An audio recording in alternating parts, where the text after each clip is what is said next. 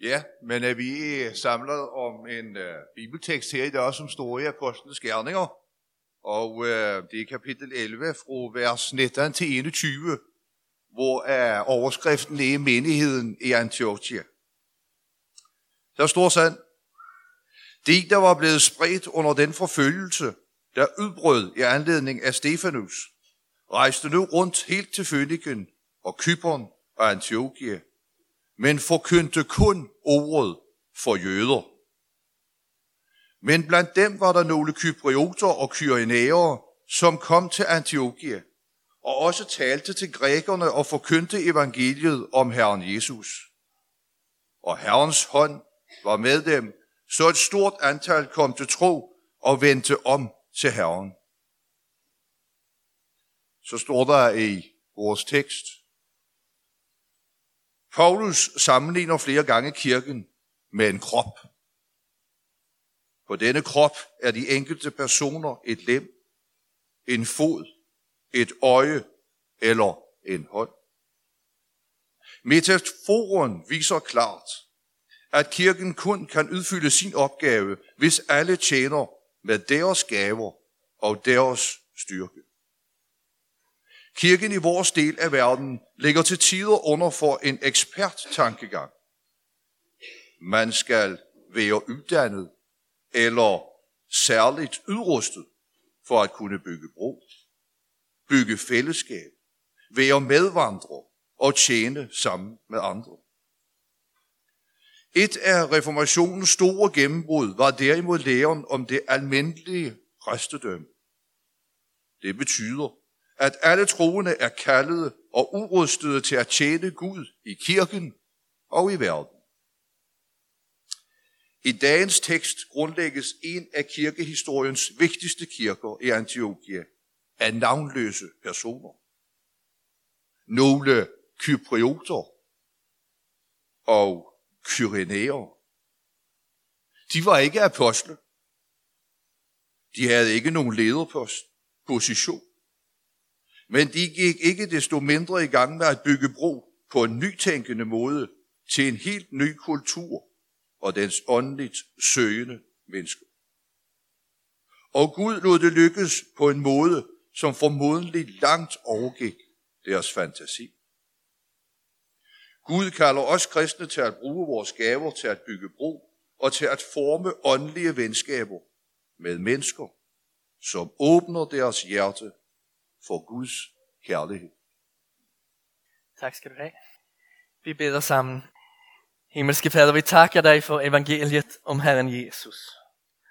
Og vi beder, at din hånd nu må være med os, så vi får lov til at tage imod det på samme måde som folket i Antiochia. Herre, omvend os til dig. Amen. Det havde set mørkt ud for kirken. Meget mørkt. Den blev dannet pinsedag og voksede hurtigt med nogle tusinde tilhængere. Men efter at Stefanus blev stenet ihjel, tiltog en grusom forfølgelse. Flere blev dræbt, og mange flygtede for sine liv. Det var et spørgsmål, om kirken overhovedet ville kunne overleve. Vi som lever i dag er ikke bekymrede for kirkens overlevelse. Kirken er blevet verdensomspændende. Alligevel genkender vi måske følelsen. Hvordan skal det gå for kristenheden i Danmark? Hvordan skal det gå for vores menighed eller kreds? Hvorfor ser vi ikke mere af succesfuld mission og vækst, men snarere en og anden falde fra? Til tider har vi nok alle vendt os mod, mod Gud og spurgt, hvorfor han ikke har gang i mere end han har. Hvis Helligånden er så stærk en kraftkilde, hvorfor møder vi ikke flere mennesker, der vidner om, at de har fået fred med Gud? Til os, der nogle gange går med disse tanker, kommer Guds ord med både realisme og opmuntring denne formiddag. En realisme i den forstand, at kirken ikke kommer udenom verdens modstand. Flere kristne døde som martyrer, som vidner för sandheden och tron. Lige som Stefanus hade gjort. Flere kristne brød op fra sine hjem og flygtede for sine liv. Kun nogle få måneder tidligere, eller år tidligere, havde de levet som jøder og aldrig tænkt, at de skulle forfølges for sin tros skyld. Den tanke var langt væk fra mange af dem. Men nu var det blevet kristne, og dele er en minoritet. Altså pludselig meget anderledes ud. Opmuntringen finder vi i det paradoxale resultat af forfølgelsen. Flygtninge spreder sig ud over Nærøsten. Ja, helt til Kypern og nuværende Sydturkiet på grænsen til Syrien. Det forkynder for jøder, som bor der. Men i denne periode bliver det klargjort, at Herren også ønsker at nå hedningerne med evangeliet. Nogle af de jøder, der kom til tro på Kypern og i Kyrene i Nordafrika, rejser således til Antiochia og forkynder for grækerne der. Disse kommer til tro og omvender sig. Det, der skete i Sydturkiet dengang, er historie nu. Men missionen fortsætter. Og nøglen til at Guds år har fremgang, som det hedder i apostlarnas gerninger, er den samme. Så lad os se nærmere på tre takker i den nøgle. Den første tak, Guds suverænitet. Gud har endnu ikke befriet os fra livet i en falden verden. Men han har ikke heller forladt os, som lever i den. Det han har gjort, er at gå ind under ondskaben, sætte grænser for den, og nogle gange til med bruge den for gode formål. Herrens hånd var med dem, læser vi. Når hans hånd er med os, kan til og med forfølgelse og nederlag resulterer i mission og frelse. Ingen kunne drømme om det, som Gud i sit forsyn havde tænkt ud. Så det var den første tak. Guds suverænitet. Den anden, forkyndelsen. Hvordan beskrives det, som det omkringrejsende i Fønikien, Antiochia og på Kypern forkyndede? For det første læser vi, at det forkynder ordet. Det betyder, at det forkynder Israels Gud, historiens Gud, hele det gamle testamente og dets fuldbyrdelse. fuldbyrdelse. Alt i Bibelen er ikke lige centralt. Men alt er Guds ord og må gerne forkyndes. Dem, der missionerede på Kypern og i Sydturkiet, holdt den bibliske bred. Det var overbevist, at de kunne lære noget fra alt Guds ord. Så det forkyndte ordet. Og for det andet læser vi, at det forkynder evangeliet om Herren Jesus. Det er en fristelse for os at tænke, at det at komme til tro og blive en kristen, kun skaber problemer for folk. Pludselig skal det stå for ubekvemme holdninger og forsvare sin tro i forhold til familie og venner. Det er selvfølgelig rigtigt nok i mange tilfælde. Men at vi tænker sådan, afslører alligevel for os, at vi behøver vende tilbage til evangeliet. Det kristne her i apostlenes gerninger forkyndte Guds kærlighed i Kristus. Det forkyndte Kristi offer til redning fra synd og til befrielse fra den plagede samvittighed, som så mange kæmper med. Det forkyndte himlen som resultatet af Kristi sejr over døden. Det ønskede at gøre Jesus stor for mennesker.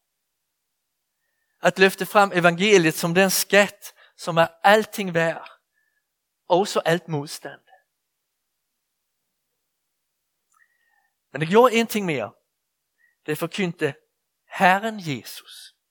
Jesus som Herre. Mission kan beskrives som opgaven at give mennesker det helt nødvendige budskab til frelse. Det kan også defineres lidt videre, som at gøre Jesus til herre over menneskets hele liv. I missionsbefalingen i Matteus evangeliet præsenterer Jesus denne videre forståelse af, af mission. Det inkluderer at gøre mennesker til disciple, at befeste og fordybe deres tro, sådan at det holder alt, hvad han har befalet. Det kristne i Nærøsten forkyndte evangeliet om Herren Jesus. The Lordship of Christ, at Kristus er herre over hele vores liv. Det var båret det glade i sin opgave og tro på evangeliets kraft.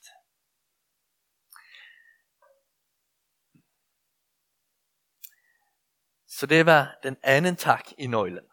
Forkyndelsen. Forkyndelsen er ordet. Forkyndelsen er evangeliet om Herren Jesus.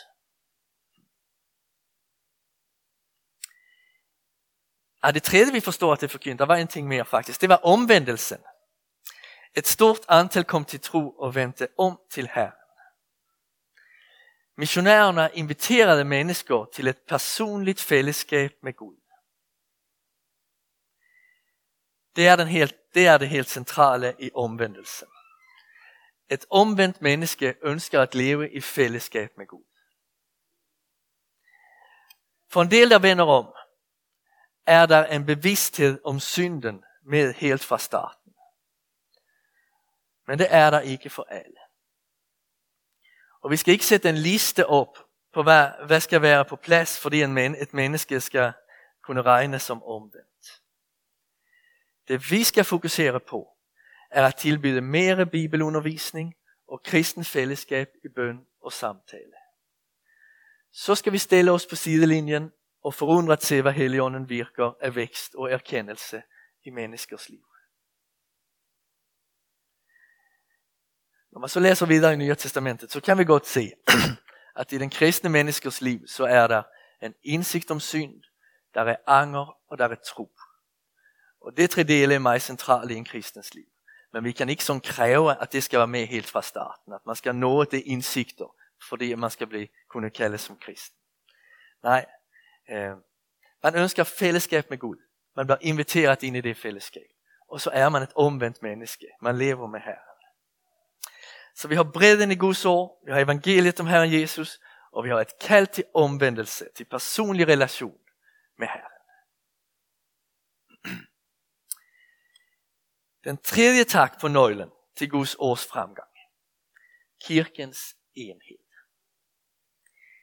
I Johannes evangeliet 17 siger Jesus, at kirkens enhed er en forudsætning for at verden skal tro. En kristen er forpligtiget til at arbejde for kirkens synlige enhed. For uden den forhindres menneskers frelse. Der er således ingen plads for samfundsmæssig patriotisme i Guds rige. Eller for at sætte unødvendige grænser op i forhold til andre traditioner. Tværtimod, kirkens forskellige fællesskaber er forenet i Kristus. Lider Elem i Låbæk, lider Bornholmerkirken. Lider Bornholmerkirken, lider Pinsekirken. Lider kirken i Sudan, lider kirken i Danmark glæder sig en Mission på Bornholm eller Folkekirken på Bornholm, så glæder vi os alle med dem. Vi er et i Kristus, selvom vi virker i forskellige organisationer.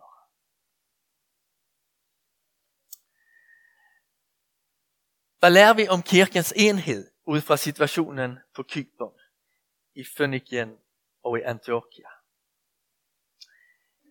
Vi lærer tre ting. For det første at kirkens enhed er en enhed i ordet.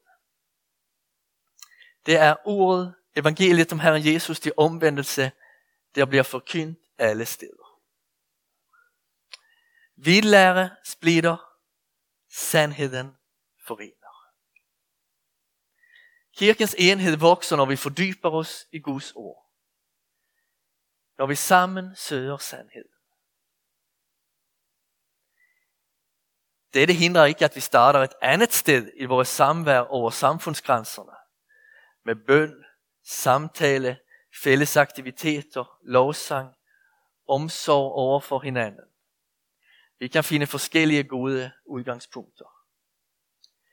Men hvis vi ønsker at se på kirkens enhed bibelteologisk, er det altid Guds ord, der skaber enheden, og vildlære, der ødelægger den.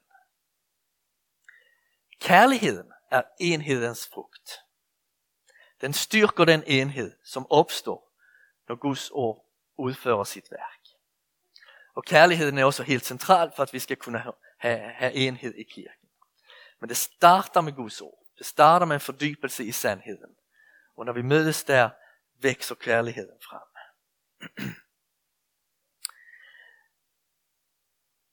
Ja, så det var det første. Kirkens enhed er en enhed i ordet. For det andet, enheden er med den almindelige kirke. Den kirke, der genkendes i hele verden. Der eksisterer kun én kirke på jorden. Det er Jesu Kristi kirke. Vi bruger begrebet den danske folkekirke, men selvfølgelig er kirken ikke dansk. Den er ikke mere dansk end hvad McDonald's er dansk. Kirken er oprindeligt jødisk og blev efterhånden verdens første globalisering. Hver menighed eller forening er en del af den eneste hellige og verdensomspændende kristne kirke. Hvis jeg spørger jer, hvad formålet med Jesu død var, så ville de fleste af jer nok svare forsoning, noget, fællesskab med Gud. Et svar, som nok få ville give, og som vil derfor ville give nærmere nul, hvis det var i TV2's program, jo færre, jo bedre, er dette. For at forene jøder og hedninger. Jesus døde for at forene jøder og hedninger. I det nye testament er det faktisk et centralt svar. Sådan her lyder det i Efeserbrevet 2. Han gjorde det på to parter til et. Og med sin lemlige død nedrev han den mur af fjendskab, som skilte os. Han satte loven med dens bud og bestemmelser ud af kraft, for i sig at skabe et nyt menneske er det to. Og sådan, således stifte fred, og for ved korset at forsone dem begge med Gud i et leme. Og dermed dræbte han fjendskab. Ved missionen, ved missionen bliver menigheden i Antiochia en blandet menighed, bestående af både jøder og hedninger så opnådes et af formålene med Jesu død. Når Peter senere fristes til ikke at inkludere hedninger, hvis de ikke begynder at leve som jøder, bliver Paulus rasende. At stille disse krav er, skriver han i Galaterbrevet, at ikke gå lige fremad efter evangeliets sandhed.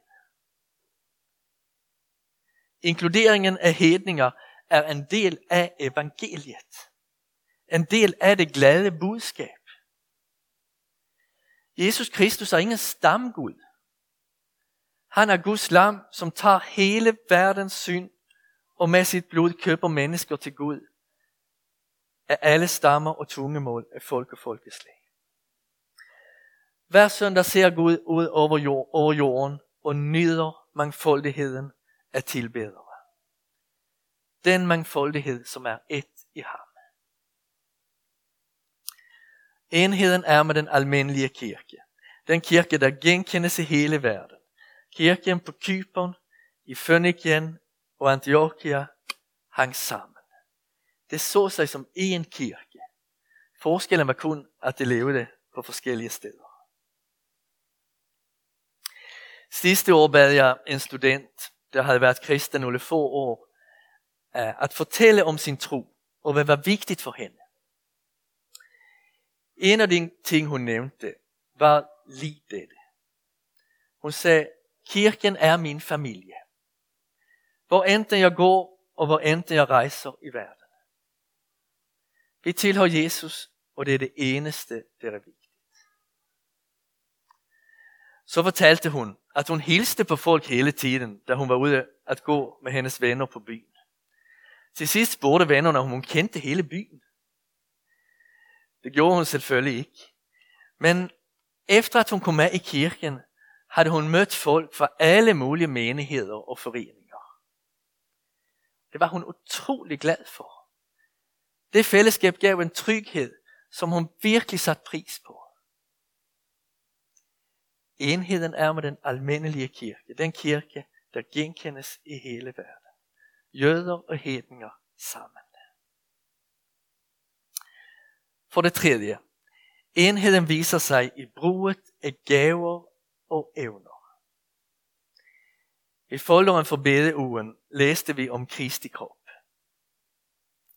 I Kristi krop tjener medlemmer i en menighed eller missionsforening med deres gaver og deres styrke. Billedet henter Paulus fra en politisk skrift om en krop, der kom i konflikt med sig selv. Hånden besluttede at sulte maven og holde op med at føre mad til munden. Men til sidst tvingedes den at opgive forsøget. For når maven ikke fik mad, blev armen også træt og kunne ikke mere. Kirken, Kristi krop, fungerer godt, når vi tjener hinanden med de gaver og nådegaver, vi har fået. Det vi ser her, er at også menigheder tjener hinanden i arbejdet for Guds rige. Nogle jødiske kyprioter og kyrenere er kommet til tro. Det bliver sendt til Antiochia, for at der bruge sit kendskab til hedningernes verden og forklare dem evangeliet på en måde, som de kan forstå. Gud bruger helt almindelige jøder fra Kypern og Nordafrika, som ikke er blevet kaldt til at være præster eller undervisere, for at føre et stort antal grækere i Antiochia til tro. Kirkerne er der for hinanden. Menighederne tjener hinanden med deres gaver og deres styrke. Vi har i dag set i tre vers fra apostlenes gerninger, hvordan Guds ord havde fremgang. Nøglen til fremgangen, fremgangen havde tre takker, og det har det stadigvæk. Det har den stadigvæk. Den første er Guds suverænitet. Når hans hånd er med, sker der ting, som man bare kan drømme om. Så er håbet aldrig ude. Selvom han mange gange venter i lang tid med at give os svar på vores bøn og prøver vores tålmodighed, så er han suveræn, og han har al magt. Den anden er forkyndelsen. Troen kommer af forkyndelsen af evangeliet om Herren Jesus. Den forkyndelse er båret af glæde og resulterer i omvendelse til fællesskab med Gud. Den tredje tak er kirkens enhed. Enhedens første udtryk er det fælles studium af Guds ord. Enhedens anden udtryk er bevidstheden om samhørigheden med hele den verdensomspændende kirke. Og enhedens tredje udtryk er bruget af gaver og evner og nådegaver i Kristi krop. Både lokalt og i forhold til andre kirker. Denne uge og denne søndag er vi forsamlet for at bede til vores suveræne Gud. Han som stadigvæk virker tro gennem sit ord, og som vil bevare og forene os alle i Kristus. Amen.